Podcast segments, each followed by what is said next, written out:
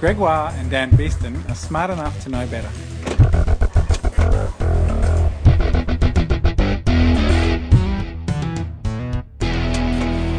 Welcome to episode ninety-six of Smart Enough to Know Better. It's a podcast of science, comedy, and ignorance. I'm Dan Beeston. I'm Gregoire. And in this episode, we're going to be talking to a climate change denialist. No, wait, that's not right. No, at it's all. Not. That's not. In fact, that's exactly the, that's exactly the opposite. the opposite of what he does. In this episode, we're going to be talking to the exact opposite of a climate change denialist. Are you a climate change denialist? I then? D- deny climate. The whole thing's that's, vacuum. That's, it's all void. I, I just suck vacuum all the time. If you're a person who knows a climate change denialist, listen to this podcast and learn how maybe to talk to them without strangling their necks. Without strangling their necks. But before we get there, what have you done this week in science? I read a really interesting thought experiment which I want to share with the listeners and Ooh, you, Dan. You all right? As we all know, Elon Musk, my my beau. Wait, is this a is this a thought experiment or is this a wish diary entry? Shh, shh, quiet, be quiet now. Maybe a bit of both. Elon Musk, the, my my big man crush, the the man who uh, is going to save the planet because he's Iron Man basically. Yeah. He said recently that self-driving cars are pretty much a self-fulfilling prophecy at this point. They're going to happen. Yeah. Uh, and they're going to happen quite quickly. Like it's not it's not fifty years away. We're talking maybe five. Like it could be that soon for, for rich people, and then it'll all trickle down to us. But we're definitely within, oh, definitely, definitely, Greg says about the future. Definitely. Definitely. Tw- definitely twenty years in the future. We're going to have these cars everywhere. Most people have self-driving cars because they're safer. Mm-hmm. They use less fuel. Mm-hmm. Maybe we could all car, carpool so we don't have to own the vehicle. We can just wander around. They're better at doing donuts. Better at doing donuts. They can really just get into some good damn circle work. They're just all around better. Here's the problem, though. Yeah, all right. Imagine you're driving down the street. Well, you're not driving. You're just sitting there reading your reading your comics and my comics. Maybe I'm reading the newspaper, Greg. No, no, no, Dan, don't. don't maybe I've maybe I've had a tree pulp and had ink printed on this tree pulp, and now maybe I'm sitting back and enjoying reading a newspaper. Maybe, okay. Maybe I'm practicing my violin. Maybe, maybe, maybe, maybe I'm stroking my beard and smoking my pipe. That would be quite, actually, that'd be interesting. No, not gonna lie. Inside a car. No, it's not gonna lie. Not if it's shared. No, no. Anyway, the point is you're driving down the street doing whatever you choose to do, dear listener, and suddenly the car next to you slams into it. It has an error, and you get slammed into the oncoming traffic of the other side. Jesus, and, exciting. And so now suddenly two automated cars are flying towards each other. Yep. A human being can definitely not avoid this crash. But the, these cars, I'm talking about Uh, non-centralized distribu- distribution networks of of, ne- of brains. Yeah, so they're all talking yeah. to each other. They go, holy shit, t- two cars, they're going towards each other. They don't we, do that. We have to stop. No, they don't do they, that. They always do that. That's why they always scream. That's, that's why they're going to take over the world. They, they go, they're like, ah! They're not it? Screaming, holy shit, they're going, I'll just drive around it. But they can't. Like a flock of starlings. They can't, though. Two cars heading towards it, and they can't. Now, they crash into each other. Everyone dies, okay? It's, it's, you say it's like a head-to-head, two hundred kilometers an hour, boom, crash. Everyone dies. You're dead, and the family of four in the other car is dead. Four? Family of four. Jesus. Mother, father, little Jimmy, little Jenny. Boom, crash. Everyone dies. Thought experiment. Yeah. It's a computer. Yeah. They're communicating with each other all the time, every uh-huh. other car. What happens if one of those cars could survive if one was just ploughed into a pole at one hundred kilometers an hour and the other one was told to flick around the side? Oh, wow. And if they make that decision, how do they make that decision? Do they base it on the number of people? Do they base it on... What, like you know what I'm saying? Should a car age? Should a car predicted be, life expectancy remaining? Maybe. Should a car possibility that that person will one day rise up and overthrow the robot race? That's right. That's that's. that's, that's you see what I'm saying here? The, the thought experiment of are you chaperoning Sarah Connor?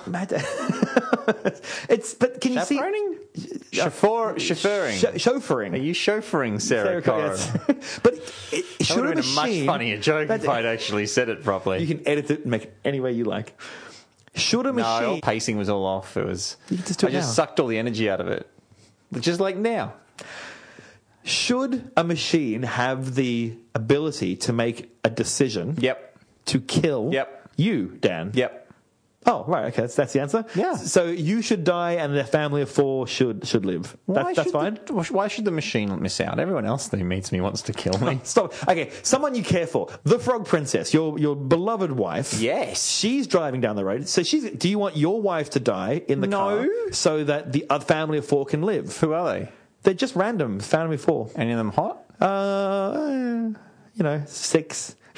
That's the husband. No, oh yeah. In fact, I think we figured out the scale. We, we figured out which the one the scale, the hotness scale. You're only, only, so basically, you're going to kill ugly people, yeah, and uh, beautiful so, people. Um, so, it's like hot or not, but uh, incinerated or not. That's right. Now, but you can see, listeners, is, is this something we want to do? Is this something we want to yep. set up? Yep. So you're happy with that? Yep. yep. What, I trust the machines, but the machine has to be programmed by someone. No, no, no, it'll be one of them. It'll it'll learn. No, it'll be no, taught by another machine. Later on it might, but to begin with it won't. It'll be it'll be set up. So look, they're always bugs. What happens if what happens if you and your family of four are going down the street? So let's say, let's say you and Aurelie and myself are in the car uh, going to the street, and then suddenly we jump across and we're about to run into the Prime Minister of Australia's car. And oh yeah, no, I know why that would have happened. And so his, I would have steered it towards that we can't. big-eared there's mother. No, that's, there's no steering wheel. You, have to, numbnut. You keep missing the point. The okay. point is they would program the car to keep the Prime Minister alive. He's more important than us. Oh no, no, no, no, no, no! I'm against that. Oh okay. No, no, let them. No. No, I'm, yeah, no, I'm getting a tank. Ethics comes into it. It's going to be programmed by a person, and therefore someone could change the programming. Is it the number of people? Is it is it their youth, usefulness? Like, what happens if it was four ninety-year-olds in the car and you in coming in the other car? Should they kill all the old people? Because y- yeah. So, so that's to say old people die, a young person lives. Well, yeah. So what happens if the car's full of fifteen-year-olds, the other ones, and then yeah, you're older than them? Should you die so they can live? Wait, wait, wait, wait. No, no, no. That's you've, I've been taken out of context here because those guys are pricks. Which ones? The fifteen-year-olds oh, okay. driving. Right. They're, they're the ones driving back. They're probably responsible. They're not driving at all. They're just remember, this car driving itself. Oh, yeah, all right. Yeah, all right, I'll take the hit. So, so you actually do think it's a good idea to have machines make a decision about people living or dying? Yeah.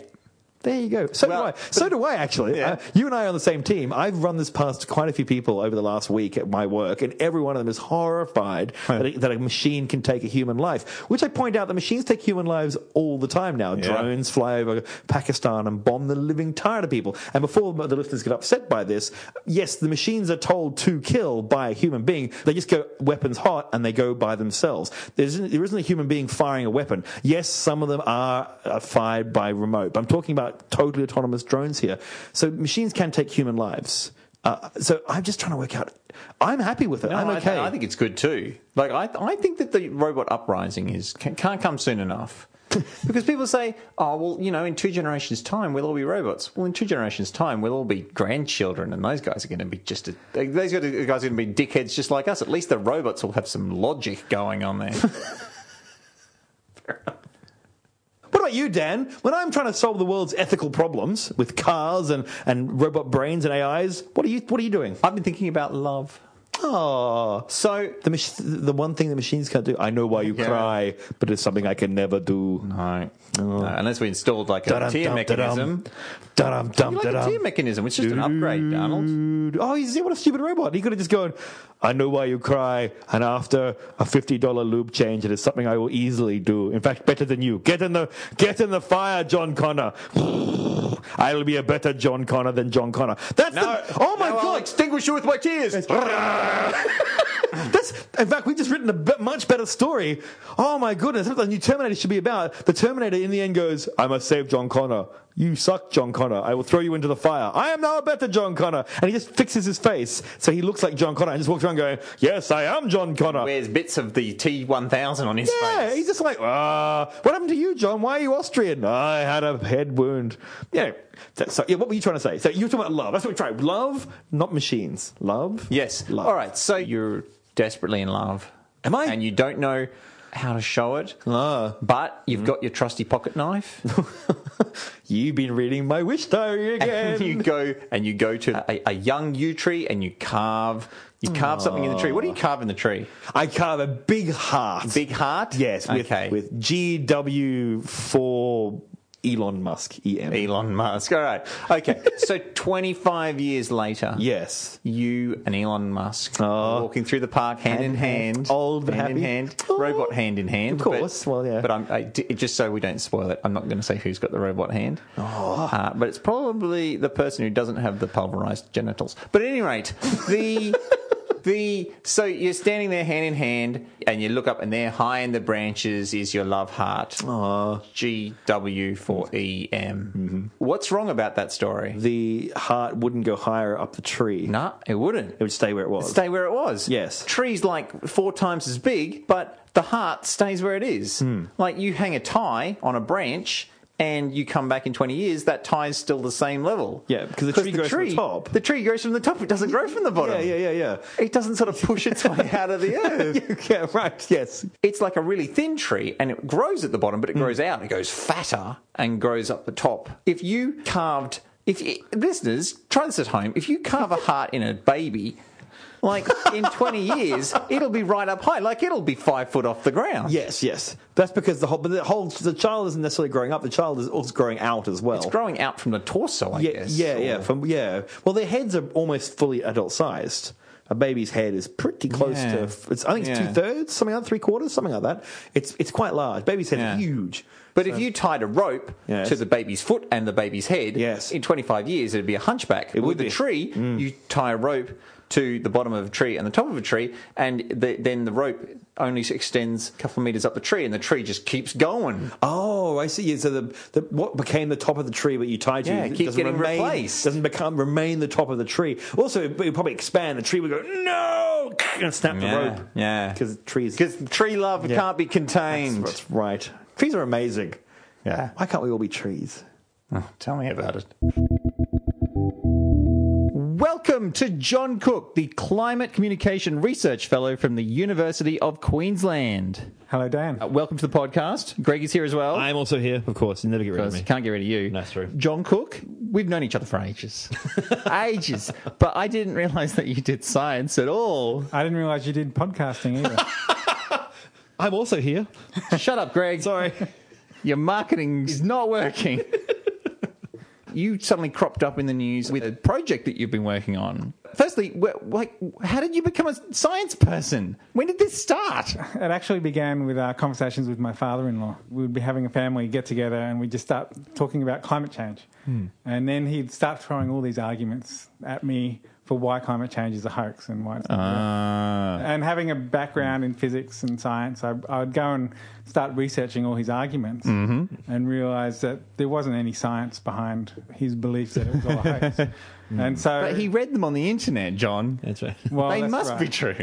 And so, and so then I thought, well, okay, well, next time we get together and we'll, these arguments are bound to come up, mm, mm. best to be prepared. Uh, and you can never be too prepared for an argument with yes. your father-in-law. So I, I started building a database of, of all the possible arguments or climate myths. I think you built a database. Yeah, yeah well, it's because I'm a nerd, basically. And apparently he hates seeing his wife happy in family affairs. Well, I'm forbidden to bring it up. At, at, uh, for but, if someone else, but if someone else happens to bring it up... I've you been, did, I'm waiting for that. You didn't start the fight. You, I'm, I'm just finishing it. That's what I'm saying. And eventually I thought other people might find this idea of... Uh, well, the database was all the different myths, but then what the peer-reviewed mm. science said about each climate myth. Mm. And I was building this resource up for myself, but then I thought, well, maybe other people might find this useful as well. So I published it as a website. So that's how I got into the issue, and then... that led to me working at University of Queensland as a climate communicator. Oh, right. But surely... So you started off as basically a layman with an interest in science and climate change stuff, just like us. That's, that's right. But hey, I, I should say, obviously, once you had all the data to, to answer all the questions, you've solved all the problems because there's the data and that you prove the myths are wrong and therefore everyone believes you and there's no more climate denialists. Isn't that how it works? Well, I was doing it for a couple of years and then I got an email from a psychology professor mm. and he introduced me to the concept Concept that the way people think about science or about anything really mm. is not as rational and well reasoned as you would think. Really, there's, there's a lot of crazy cognitive stuff going mm. on in, right. under the hood. Gregory, yeah. that doesn't compute to Gregory War two point oh. No, no, it's right. no, it's right. I've been, I've been updated to pure rationality. Very logical. So, for example, probably the biggest driver of people's climate attitudes. Mm. It's not education, it's not climate knowledge, it's not gender or income or, okay. or or any of those things. Can I have a guess? Yeah. Is it the exact state of localized weather when they look out the window? Uh, no, it's not, not even that, I'm afraid. Um, okay. It's who you vote for. It's your political ideology. Really? That's the biggest predictor of people's attitudes to basic physics like the greenhouse effect. And, really? And whether climate change is happening. Because I would have said that as a joke. Like I would have, I would have gone, conservatives don't like climate, don't like the concept of climate change. Progressives do, but that's just me being a bit bitchy. But that's so that's so me being bitchy is being backed up by science. Oh, there's been a heap of studies, and the relationship between politics and climate beliefs oh is goodness. incredibly strong. And in my own research, I've been measuring that too, and it's so is it correlation or causation? That, like, is it just do you believe in one and believe the other, or is it if you if like being conservative, you get more conservative beliefs thrown at you, therefore you you start believing conservative beliefs on climate change? Well, one of the challenges with social science is teasing out whether something's just correlated, whether they happen to match, or whether one is causing the other. Right. And if so, which way does the causation go? Right. And so doing surveys tells you that there's a correlation, but mm. it doesn't tell you which way the causation goes. Right. The way you do that is by having randomised experiments. And so one example of a randomised experiment in this case is they uh, presented climate information to people, mm. and then they talked about what the solutions were. Mm. And one of the solutions was regulating industry, regulating polluting industries. Mm-hmm. The other solution was free market-friendly solutions, like using the free market to fix climate change. And what yes. they found was, for conservatives, when they received this regulation message, mm. their beliefs went in the wrong direction. They actually became more opposed to climate science. Right. But when they got a free market friendly, like exactly the same science message, yeah. just the the solutions were different, then they accepted the science more. So it, just to give a real world example, in Australia a couple of years ago we created a cl- carbon tax, and that's regulation, that's regulating carbon, and the Conservative government that took over went no, no, no, and they banned the carbon tax. Whether it was effective or not, they said no, it wasn't effective, definitely wasn't effective, didn't work at all, bad idea. And so you're saying that the research, that's exactly what they were going to do. They were going to get more upset about climate change because a regulation being placed upon them to do something. So the only way to fix it would be to free, allow free markets to fix it somehow. In theory, that's that's kind of the way. It's a little bit more complicated in Australia because in this case, you actually have the coalition, the Conservative government solution mm. is actually a government intervention solution. This mm. direct action is the government intervening. Uh. Ultimately, what Labor were suggesting was actually a market solution where you put a price on carbon and then you let the market decide what oh. is the most efficient solution. Hang on. This is, right, okay. So, so wait, so it's, it's the opposite. So they should have liked the carbon tax. They should have liked a price on carbon, probably through an emission trading scheme. That's a market-based uh, solution. Oh, I see. Right, okay. Yeah, that's I understand what you're saying there. But, but ultimately mm. what's happening with the Conservative government is their ideology, this small government, free market ideology, is driving their whole opposition mm. to the science. Mm. They they don't accept the science, and yeah. they definitely don't accept this, any solutions. What if we provided the science in a small brown paper bag on a Friday afternoon across their desk? Like, they like accepting those sort the, of packages. Uh, the, the, allegedly. Allegedly. The, the, I was about to say, the, the, the terrible things said by Dan Beeson are not the terrible things said by Smarter Than Better or believed in any way, shape or form. I, I, I watched this documentary online. I don't know what I'm talking about. Uh, that's all fine. I I always wonder if it's they honestly disagree with the science, or they're just saying they disagree with the science because of they have business interests. They have, well, not forget, they have other interests which they have to protect. I mean, admittedly, how can we answer that question? I mean, that's that's, right. that's that's a dangerous question. Well, I mean, the reason why climate change is so complicated and difficult is because you do have this perfect storm. You have vested interests. Mm. You have coal mining or the fossil fuel industry mm. wanting to keep selling their product to us. Mm. And then you also have political ideology. You, you have conservatives who oppose regulation of industry, mm, who mm. want free markets and small government. Mm. Uh, Naomi Oreskes refers to it as an unholy alliance between these, these two groups. Yeah. So when you have a really powerful mining industry mm. allied with a conservative government, mm. uh, it like makes it difficult. Climate action almost has no chance under those circumstances. Is it also because over a human lifespan, yes, temperatures are going up, but it's you know small. Over a human lifespan, over twenty years, even not even human, over a generation. And also you can't see it. You can't see the carbon that you're producing. It's, it's invisible gas. So it's kind of like, it feels like you're saying ghosts, ghosts, we're producing too many ghosts. Ghosts are going to kill us all, but not yet. But in one hundred years time, there'll just be more ghosts killing it. So it's people. I don't believe in ghosts. Yeah. And, and, and see, that's what I'm trying to say. I don't believe in ghosts. I don't believe in climate change. I'm trying to, I'm trying to be fair and go, I'm trying to look for the rational answer to people denying climate change, which I'm, I'm sure the listeners right now, many of our listeners are like, boo, hiss. Uh-huh. But I try and see my, my opponent as a rational human being to understand them better. So they're not, they're mad and I'm good. It's just, are they just don't believe in ghosts? Is that what it comes down to? Well, I mean, again, and I hate to keep saying it's complicated, but, but that sounds good to me. Talking about a perfect storm, there, mm. just psychologically, there are so many reasons why the human brain is ill-equipped to deal with climate change and, mm. and to mm. conceptualize it and, and understand it properly. Mm. Because one, like we're used to being worried about a predator jumping out of the bushes, not a global threat that's happening over periods of decades, mm. that's caused by everyone at once, being spread out over the whole planet. It's yeah. just something that we have trouble making sense of and, and being urgently concerned about. Hang on, there's a predator in the bushes? That's right. Imagine, basically what you're trying to say is climate change is the world's largest and slowest panther. It's like, it's coming! Run! No, just walk away slowly. It's okay. You know, we could fix it relatively easily, couldn't we? I mean, it, as in, it would take will to do it, but it's not an insurmountable problem, is it? I mean, it's not like everyone's dead, give up, go home. We can we can fix it. It's yes. Not, like I'll never say that it's easy. It's, it mm. requires huge changes to the way we run our society. Right. But scientists have crunched the numbers. They've worked out what is our carbon budget, how much carbon are we allowed to emit to mm. keep global warming to safe levels. Mm. And they've worked out that we can limit ourselves to that if we transition from fossil fuels to renewable energy quickly enough. Quickly enough, yeah. It just requires, for it to be quickly enough, mm. it requires leaders to show leadership about it. It requires mm. the public to pressure their leaders about it. It just requires a lot of things and a lot of people caring about it at once. Would it mean in one hundred years' time, from as you're aware, would it mean that our descendants would be eating nothing but yams? Like, we'd go back to, like, as in, would it destroy our economy to, to save the world? No. What would hurt our economy more is if we don't act. Ah. Because the costs of climate impacts is a lot more than the cost of acting. It's mm. just like an mm. ounce okay. of cure is, is worth a pound of prevention. Right. Is that how the saying goes? Yeah, yeah. It's one of those things. A spoonful of sugar helps the medicine. Carbon dioxide go down? That's not how carbon dioxide works. I don't think you're being constructive here, Dan. No, no. no. You tell him. No. That's what no. he does. That's his job. Yeah, but so I see what you're saying. It's coming back. Now I remember what it was like working with you over a decade ago. oh. oh That's going in the... That, Jiminy. Yeah, we used to work uh, breeding large panthers.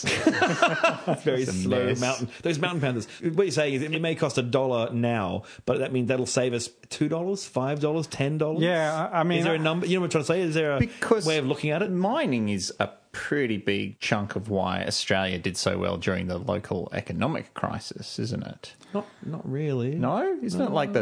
Isn't it like... You I thought it was P F C? Wool... coal and looking at whales. I thought that was how look, looking at whales. Look, it's what keeps our economy ticking over. But the G F C, no, it's not what that was. You, that's what you're talking about, the global financial crisis. Yeah. It was keeping the spending going, which was yeah. Anyway, look, this is a conversation for another time. We're not here to talk about that. Yeah, that was, this isn't an economics podcast. No, not, not yet. Not yet. I'm working on it. Uh, okay, so is there any way of saying if we either, if we spend a dollar now, it will save us so many dollars in the future? Yeah, I mean, there has been economic reports done of that nature.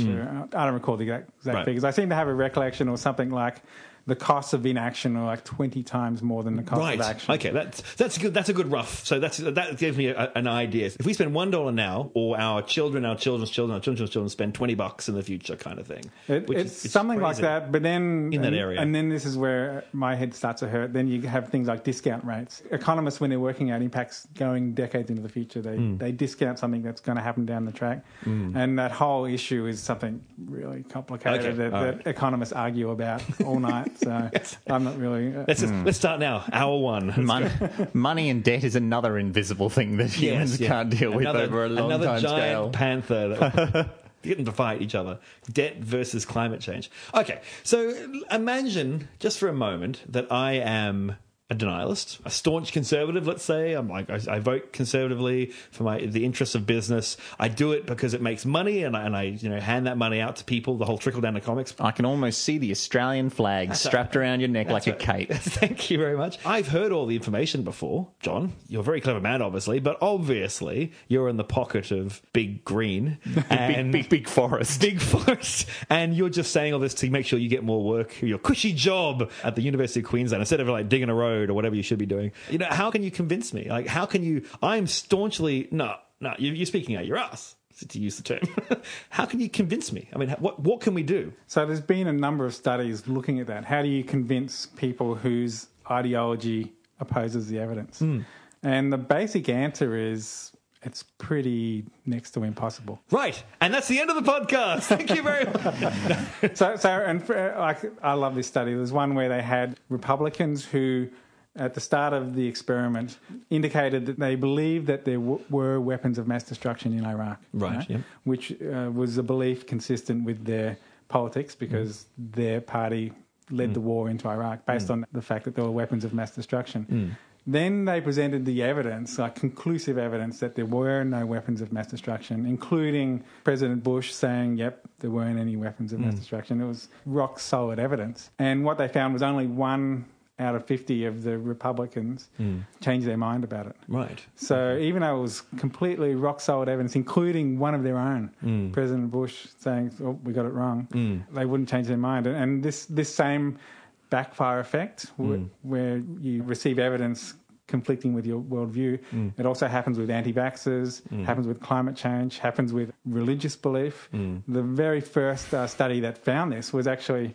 a scientist had a group of teenage Christians mm. and he presented evidence that proved that Jesus didn't rise from the dead. Like, he just made up this information right. for the purpose of the experiment. Right, yes. And what happened was the the teenage Christians strengthened their faith right. after receiving this evidence. Okay. Which I, I look back and it's it's an extraordinary result, but I also wonder how he got ethics approval. Yeah, yeah, I was about to say. Uh, mess with the faith of these yeah. uh, teenagers. Oh, they're only kids. It's fine. They're, they're resilient. They bounce. It's fine. So is that it? Is that, honestly, is that the end of it? You can't do it, don't try?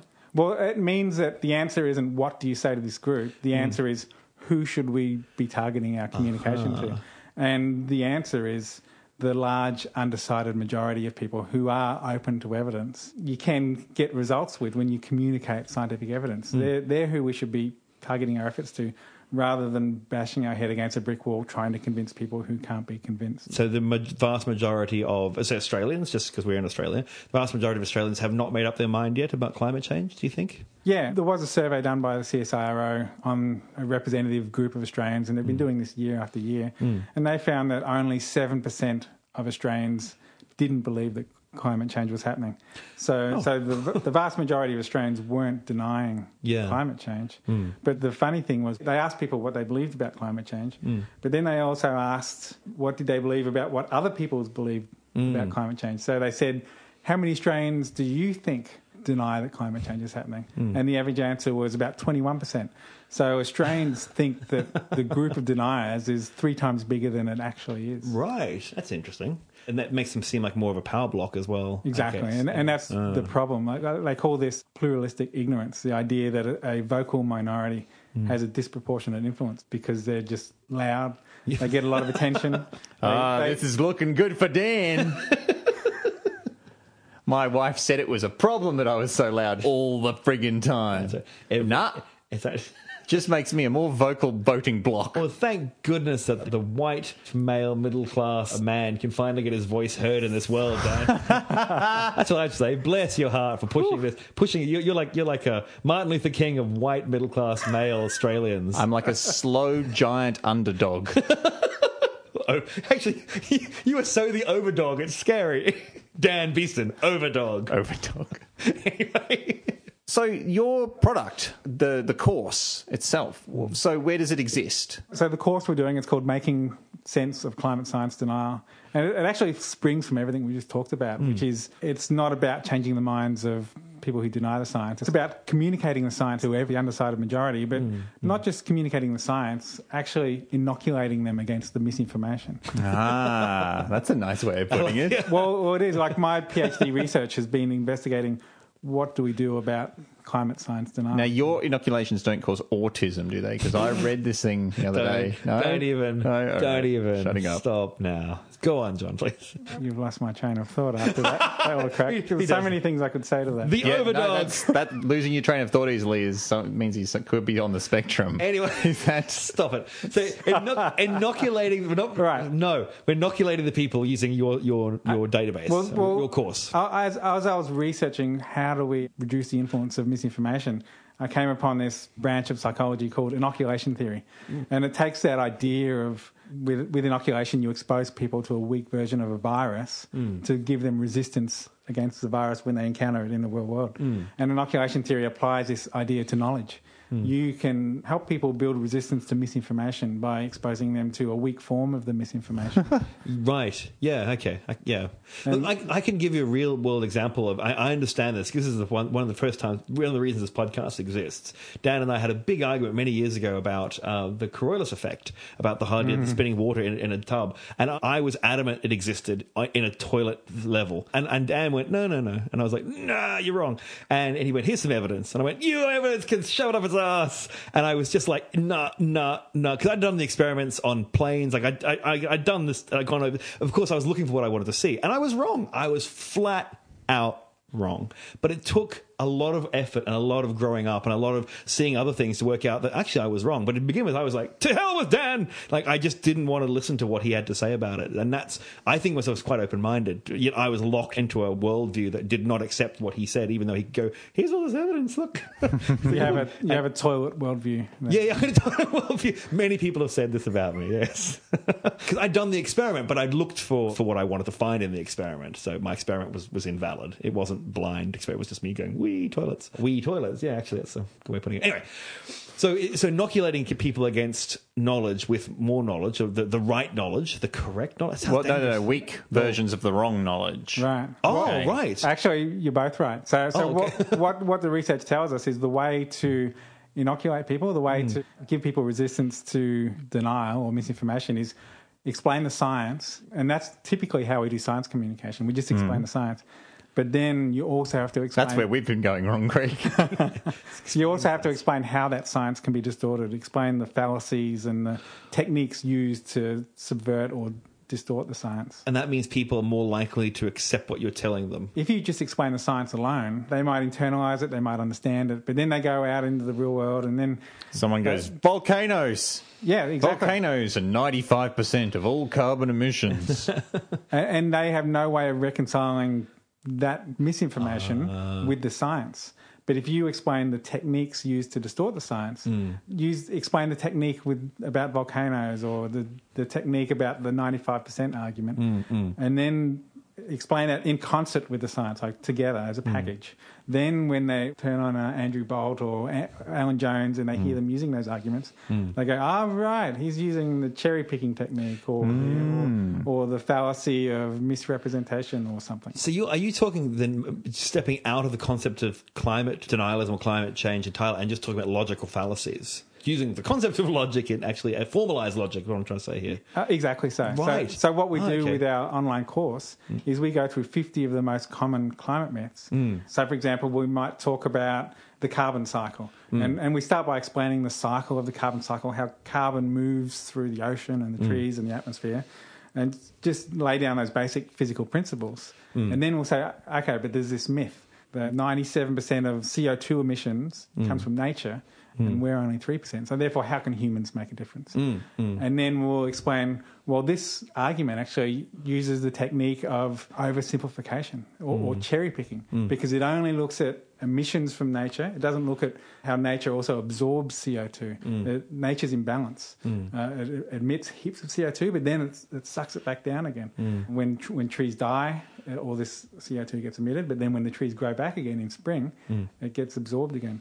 We're upsetting that balance. Right. So can we th- can we throw some at you? Would that be fun? Could, would, that, would that be a fun thing to try? Do you have them written down and you're going to throw them, or are you, are you being metaphorical? Well, you know, he knows as well. Yeah, no, no it's, it's, it is important it's to important. make that distinguishing. I'll, I'll just put this heavy object down then. Okay, fine.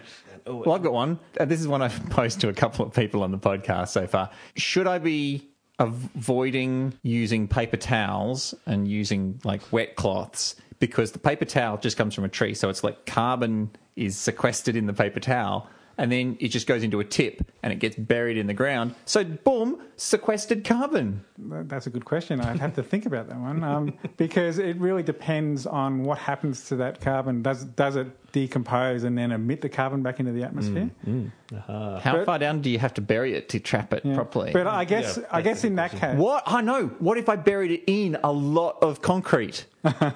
Well, concrete has, has a lot of emissions to uh, in the construction, but but probably in this case of paper towels, what's mm. happening is, as long as it's not an old growth tree, the trees pull the carbon out of the out of the atmosphere, mm-hmm. grow, turn it into we wood, chop them, mm-hmm. and then we turn turn that into a paper towel. Mm-hmm. If that paper towel then goes back into the atmosphere, that's just all part of the cycle.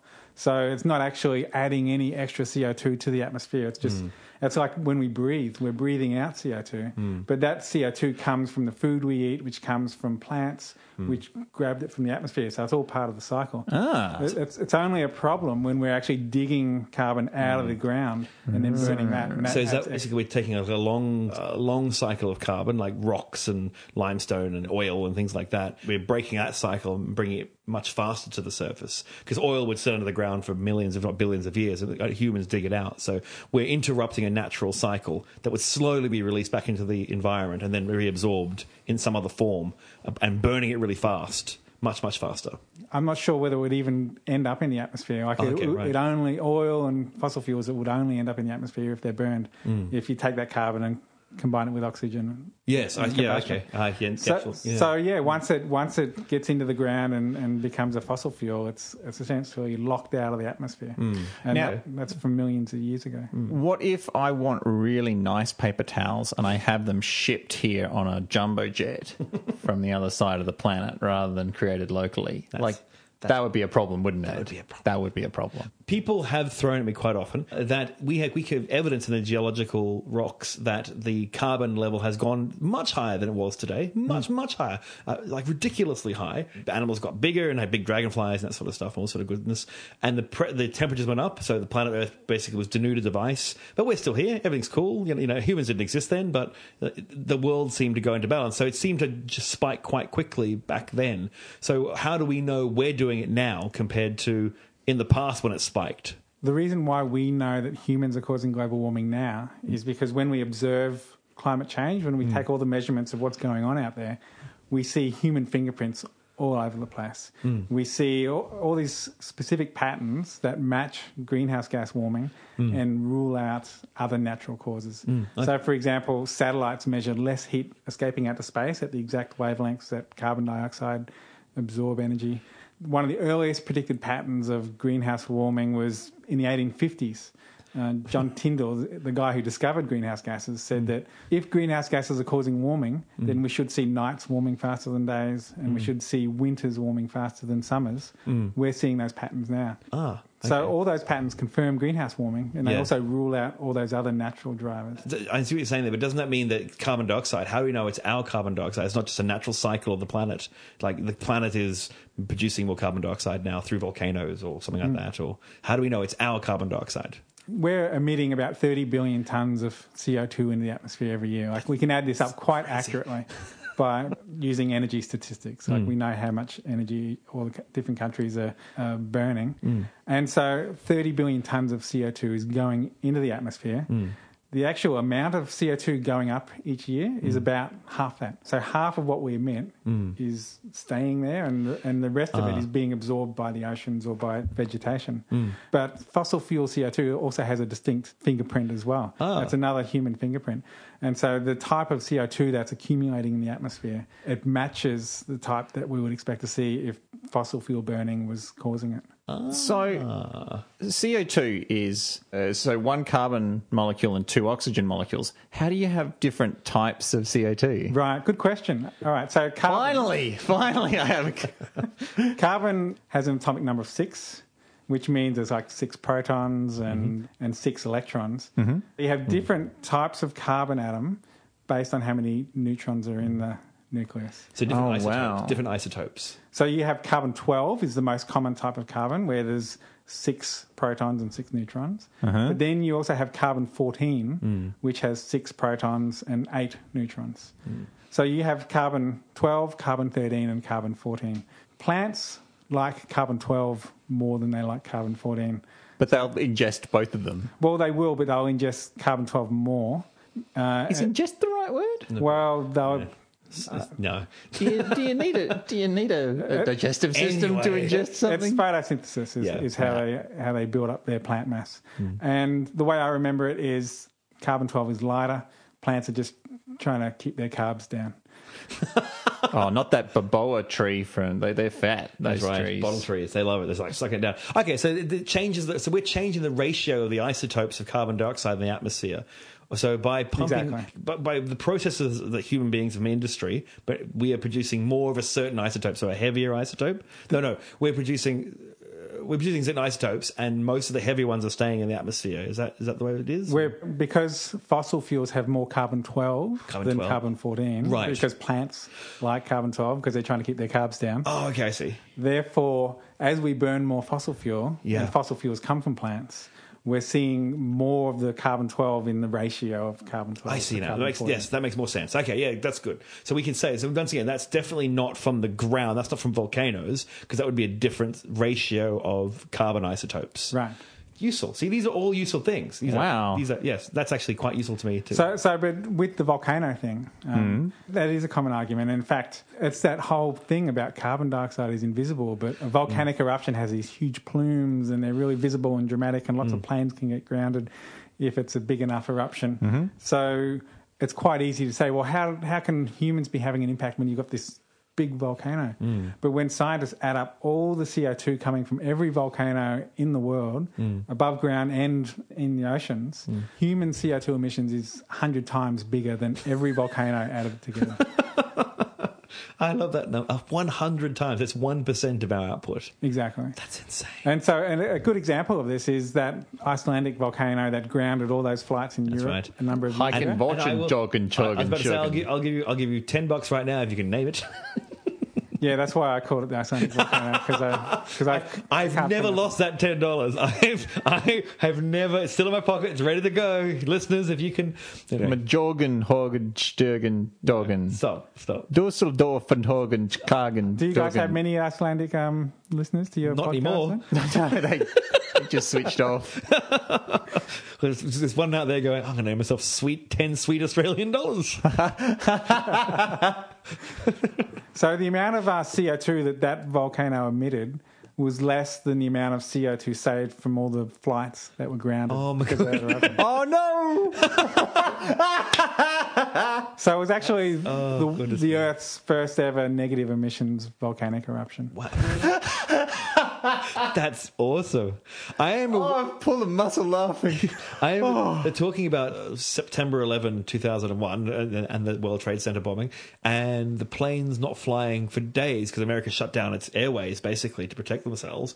And they noticed then the difference in pollution and the carbon given out, and even and temperature and temperature, ground temperature change. Yeah, yeah, and just by the planes stopping. So you're like, how can you say humans don't make any evidence, even on a short scale? Admittedly, you have to be careful because weather and climate's different, but you still you go, wow, you can you can measure the change in temperature that not flying planes for a week made. It, it doesn't mean that we're making mm. that's not the that you can't that doesn't prove climate change. It was, but it, it once again you sit there and go, oh, it points very heavily as that, that human created problems are human created. Like it was for me, it was like, oh, that's pointing in the right direction for me because it was gone for a week. It was all the chemtrails evaporated, and.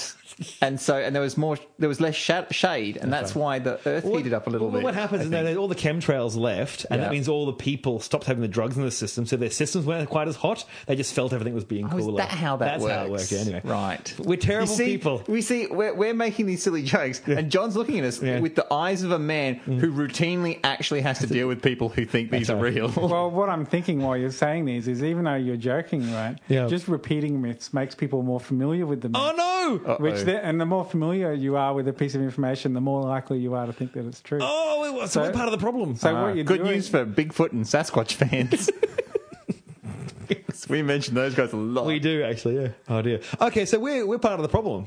Smarter than a better, part of the problem. Oh. When I, I mentioned how I got an email from that psychology professor after I'd been running my climate mm. blog for several years, because mm. I, I was debunking all these myths. Mm. And the way I would debunk them is I would have the myth at the top of the webpage, which most debunking articles will say, here's the myth, and then here's a long article debunking it. Yeah. And what he sent, sent me was psychological research into the ways not to debunk misinformation. And the ways not to do it was exactly how I was doing oh, it. Oh, no. Because when you put all the emphasis on the myth first, mm. and then you have lots of information debunking it, mm.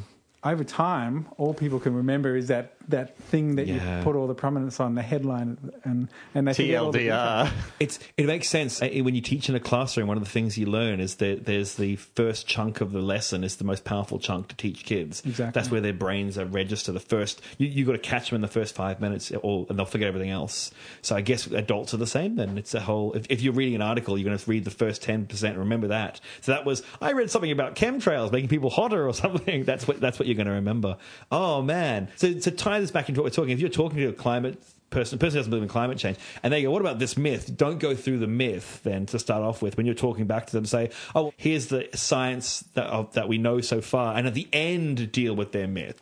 So you can go, here's what climate science is right now, blah, blah, blah, blah, blah, and here's what, here's specifically how it affects what you're talking about. Would yeah. that be a good way of doing it? That, that's exactly right. And so so in weeks in week six of our course, I talk mm. about the psychology of debunking, and And you've just spoiled it because that's, that's oh, essentially no. the um, what we say. But but but Sorry. There's a lot of studies that back up yep. just what you said. You and in fact, based on that research, that's how we structured all of our lectures. We start by explaining the facts, mm. establish the solid science first, mm. then you introduce the myth. But even then, when you introduce the myth, give people a warning that you're about to mention a myth, so that they're cognitively on guard. Right. They're less likely to be influenced or think that that myth's true. And then you explain the fallacy right. uh, that the myth uses to distort the science, so they can reconcile the fact with the myth. Right. Okay. So in the podcast, and we should have like a myth warning. Like, Dan's, Dan's about to say something. Yeah, like, Dan's about to say something. It's just, it's just the sound of my voice. Every time you speak, Jay, you go, have a little, and that's it, didn't speak. You, so you want me to be even screechier? All right, I can do that. No, don't say it. I mean, have the honky horn. I was All trying right. to ma- modulate a honky right. horn. And it okay. My my wife says that my voice sounds like an alarm going off constantly anyway. Oh, in a nice way. The alarm to love. Okay, forget it. Yeah. That's it. Okay, so every t- I feel like every time I open my mouth, I'm saying something terrible now. I feel really bad. It, I mean, is, are we doomed? Are people, uh, as in, well, as we, we consider ourselves Smarter Than a Better as a podcast of science, comedy, and ignorance. And so part of it is we're trying to inform people in a fun way. Should we just give up? I mean, is, is, should we just pack everything up and go home? I mean, absolutely not, because because science Damn, should, should guide everything. I almost got off the hook there. So, so firstly, yeah, I mean, what you're doing is so important, because what society needs to do is have an evidence-based approach to mm. how we do everything, right? Mm. And so, so science is crucial. Mm. But the, the big message I'm always trying to get out, and one of the big themes of our course, is that we also need to be evidence-based in how we communicate science. Right. So that means listening to social science, mm. what all the social science research and the evidence tells us about what are the most effective ways to communicate science. Mm. Okay. So don't just be right, be good at being right. Yeah. I mean, I mean, science communication isn't just about science. It's also about communicating. Yes. It's about understanding yes. your audience and understanding how they think. So that means you do need to understand psychology to some degree. So are there any myths or science that you came across that you particularly, like, are your favourites? Favourite myths? Favourite myths or favourite science? Maybe hard to debunk myths, not just favourite ones too. Like, one's the ones you, you went, oh, that's actually quite a clever... clever thought process. Okay, here's the answer to it. The golden rule of debunking is you need to replace a sticky myth mm. with an even stickier fact. When you debunk a myth, you're basically reaching into a person's mind and plucking that myth out, and that leaves a gap in their mind, in their mental model. You I'm familiar to... with that feeling of having a gap in my mind. Yes. Right. And so... What? Okay. Thank you, man. So you need to fill that gap with an alternative fact. Right. Otherwise, the myth just comes back again. Uh, but and, yeah. and generally, myths are simple and sticky and easy to remember. Mm. You need to make your fact just as or even more sticky and simple and easy to remember. Mm. And sometimes that's hard because facts are complicated. The science is complicated and mm. nuanced. And is this the reason then? This is I was wondering about this. A lot of science communicators who've done well are unbelievably attractive, men and women. And I think that you sit there and go... Is this because it's, stop it's, it? Is this because on, is this, this because is... people are more like you, you want to make sure people remember? So if you're like some horrible troglodyte like myself, then then that's that's not going to get people on board. But if you're trying to promote a, a myth or even the science, but if you're kind of a sexy like, oh, I'm attracted to you on some sort of level, they're more willing to listen to you as well. Do you think that's a, a useful strategy? Only having attractive people talk about science. I mean, there's something to that. Like there's a there's a book by Randy Olson, Don't Be Such a Scientist, and he talks about. And he is a scientist, but he also mm. worked in Hollywood and he's a really good communicator. Mm. And he says that uh, we can communicate at dip, like four different levels, up at, up at our mind, mm. our heart, Uh-oh. our gut, or our groin. Right? And so he says scientists only communicate generally with the mind. Yeah. But the lower down you go, the more effective you are as a communicator. So if you go to the heart and appeal to pe- people's mm. emotions, mm. then you communicate at a deeper level. Mm. If you go to the gut and can make people laugh. And mm. so that's why mentioning myths isn't necessarily a bad thing. If mm. you can do it in a funny way, right. then then it can be effective. Phew. We do something. And, of course, we've got Dan for the, for the sexy groin part. For the groin stuff. There you go. That's good. So I'll be I'll be head and heart. Dan, you be gut and groin. How's that sound? That sounds perfect. Is there a use for people... Oh, how do I say this gently? No, no, no use for people. If they weren't around, this whole problem wouldn't be here. Good point. No problem. Like there are T V shows and podcasts and all sorts of things, and, and they just write in an aggressive manner. They go, here's this person, they're saying something dumb, we should laugh at them, what an idiot. It could be on climate change, it could be about religion, it's, and it could also not just be the left or, or the progressives, it could also be conservatives doing, this person's an idiot, this greenie's a big idiot. Is there any evidence that that's useful, like like yelling and screaming at people and pointing out how dumb they are and getting your tribe to yell and laugh at the other tribe? Is that is that constructive in any way? Ad hominem attacks do work. That's why every political campaign you've ever seen uses it. Right. Like it, it, it gets votes or it wins elections. So so it does does work. Should we do it then? Is that, is that we should be running around going, that climate denialist is a moron? Or well, is that is that useful? I think that you also have to look in your heart and decide whether you're going to be an ethical person or not. Oh, I like it. Because and also like from out the point of view of the approach I take is mm. is exposing the fallacies mm. of science denial.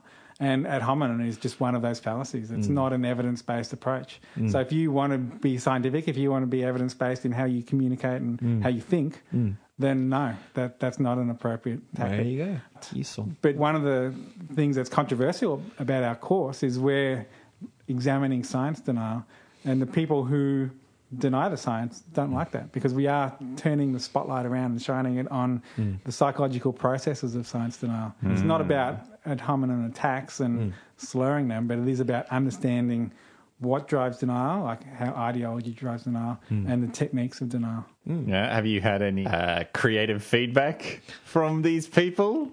So we, we like we had fifteen thousand people sign up for our course. Oh wow! And a handful of them were people who deny the science, mm. and so we have a forum where all the students get together and interact.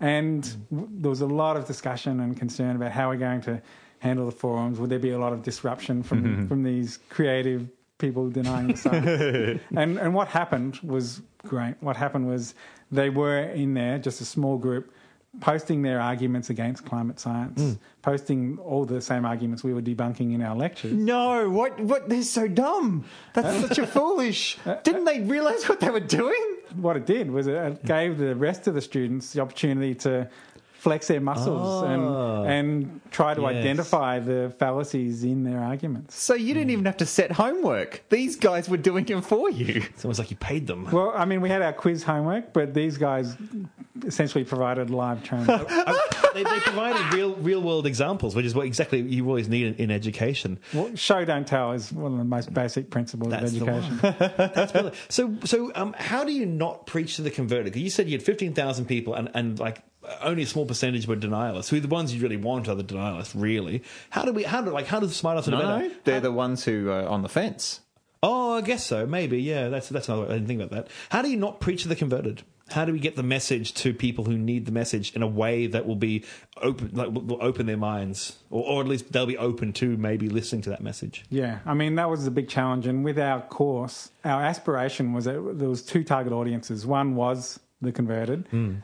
Not necessarily preaching to the converted, but mm. maybe arming or equipping the converted. Right. But yeah. the second group was the mm. undecided, and, and, and we were hoping that people who were confused about climate change would come to this course and, and make sense of all the controversy. Mm. We ended up getting more of the converted than the undecided. Yeah. But in a sense, that wasn't necessarily a problem, because the overwhelming number of people who came to our course mm. were keen to make a difference and learn how to more effectively communicate. Mm. And at the end of the course, what we found was a lot of the students were actually teachers, professors, high school ah. teachers, and they hadn't learned any of this psychology of debunking. How do you debunk a myth? What's the best structure? About fact first, then then myth, then fallacy. Mm. And so mm. we got a lot of feedback from teachers saying, I'm, I'm using this now in the classroom, and we've already been showing you videos, and, and I'm redesigning my class, like lectures, to take advantage of all this psychological research. So mm. I think that's how you go beyond the converted. Well, for us at least, we create these resources and then they're used by teachers taking it into classrooms. Mm, that's useful. So you're training the trainers, basically. You're, you're, yeah. you're right. That's brilliant. Okay, that's how it should be done. So if someone wanted to sign up to your course, how would they go about that? Uh, they go to edX.org forward slash understanding dash climate dash denial. We'll put it in the notes. We'll, put it, we'll, we'll link to it in the it, notes. It, it, link there. If, if you Google Denial one oh one X, we come up first. There we go. Denial one oh one X. That's fantastic. And then it's a free sign-up. Anyone can sign up. Mm-hmm. The course actually ends in two days. In two oh, no! Days. But this is the first time we've run it. Mm-hmm. It was like a seven-week course. But once that finishes, from July first, it all goes back online and the whole thing's available with no deadlines, because a lot of the students... Mm. This this happens with every MOOC. They somehow just miss the deadline by three minutes mm, every time. Mm. And so then there's a lot of stressing out. There won't be any deadlines for now, and it'll just be on indefinitely, and anyone can sign up at any time. And and just do it at their own speed. Yes. Right. So will you be running it as a as a teacher again, or as a, as a lecturer again, or it will never be run? It'll just be now a body of work that's available for people to do at their own speed. Well, it'll be available. There will also still be the forum oh, right. where students can interact, and so we'll yes. be keeping an eye on that. Mm. And it will be there, and we'll mm. be running it essentially, but, right. but not with yep. the same intensity as it did in the first seven weeks with the fifteen thousand students. Right, okay. I think it's really useful for people to sign up for. Brilliant. All Immediately. Right. Well, thank you very much, John Cook. This no has been a wonderful experience. It really has been. Uh, and now we know to avoid listening to anything I say. Again, thank you so much to John Cook. I actually learned some stuff, some seriously useful stuff. When I first heard we were doing this interview, I was like, huh, what can I be told about telling people about... Oh, no, no, that was wrong. And yeah. I learned some good things there. So, yes, go and spread the joy, ladies and gentlemen. You have been listening to Dan at smart enough dot org. Also, Greg at smart enough dot org. Follow us on Twitter at S E two K B. Facebook, Facebook, Facebook, Facebook, Facebook. S E two K B. Go onto iTunes and, like, you know, all, all the stuff. Guess like what? The stars oh, and yeah. the reviews and oh, the yeah, subscribing. Yeah, yeah, whatever. It's something much more important than that. What much more important. It? There's a What's... big big one hundredth episode coming. Ooh, it's coming up. It's coming up. It's like, so, it's like a big... What's this? ninety-six. It's, it's, it's, oh. There's only three more and then, boom, one hundred. That's right. And that's, that's like a month and a half away. Is that how it works? Yes. Oh, shit. Oh, no. I thought it was three months. Oh, no. We've made a terrible error. So... something very exciting. We can't talk about it right now, but there's stuff in the planning, and we're going to do some cool one hundredth episode kind of stuff, so be amazed. Tell your friends. one hundred, it's an arbitrary number that we find important. So if you're a month and a half behind, check the Twitter. Yes, get on the Twitters. Because we're probably going to be up to date there. That's right. Or listen to episode ninety-nine, or skip ahead to ninety-nine. And if you're listening to this like in maybe three months, then you missed it, sucker. That's what you've been saying. Oh, but they didn't miss it. They can just go back and listen to one hundred uh, and enjoy it right now. I wish I was them. True. Because then we don't have to organise it all. It would yeah. all be done. In fact, I wish I was yeah. the listener. Or if you're listening to this in like fifty episodes... jump ahead to two hundred, because we might do something then as That's well. That's definitely pretty amazing. Oh, I'm so looking forward to episode two hundred. Oh, it's going to be so much better than episode be one hundred. So, oh, Scott, it'll piss all over it. And as we always like to say, Greg and Elon sitting in Stop a tree. It. K I double S I N G. Stop it.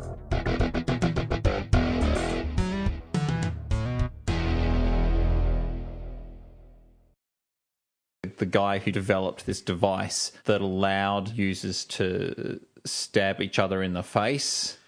The idea is that as soon as someone gets steps out of line, they, they can be stabbed in the face. So that the idea was that it would completely stop all horrible behaviour yep. by everyone on the internet. But unfortunately, about two seconds after he turned it on, he was mysteriously stabbed in the face. Do you have any official titles that go along with your name? At the University of Queensland, I'm a Climate Communication Research Fellow at the Global Change Institute. I need Got a that? pen. You know, the concept of this, that's Twilight Zone story about the box. This mysterious man turns up at this guy's house. He's like, ah, oh, I can make all your wishes come true. You know, what, what do you want? Oh, I want a million dollars. All you have to do is press this button on this box. Just, you know, every time I press the button on the box, you press the button on the box, someone randomly on planet Earth will die when you press that button. So it's that kind of thing. It could be anyone. It could be it could be the person next to you, but more likely it's seven billion people. It'd be some random person in Lithuania. Who cares? And it's like, do you press that? And it's like the whole thing. But we there's like a modern day version of that same thing. It's like, you know, if you press that button, then someone will die. And the person goes beep, just and like the internet troll just goes, ha, ah, million dollars, another million dollars, another million dollars. Like, stop it! Why are you keep pressing the button? I don't. It seems like fun. You're killing people. Whatever. No, I do love Elon. Shut up. I have a I have a desperate, desperate man crush on him. Stop it. Go on. Anyway, yeah. Go. I, I've set my love to insanity mode. All right. The Actually, I dated a girl like that once. But at any rate...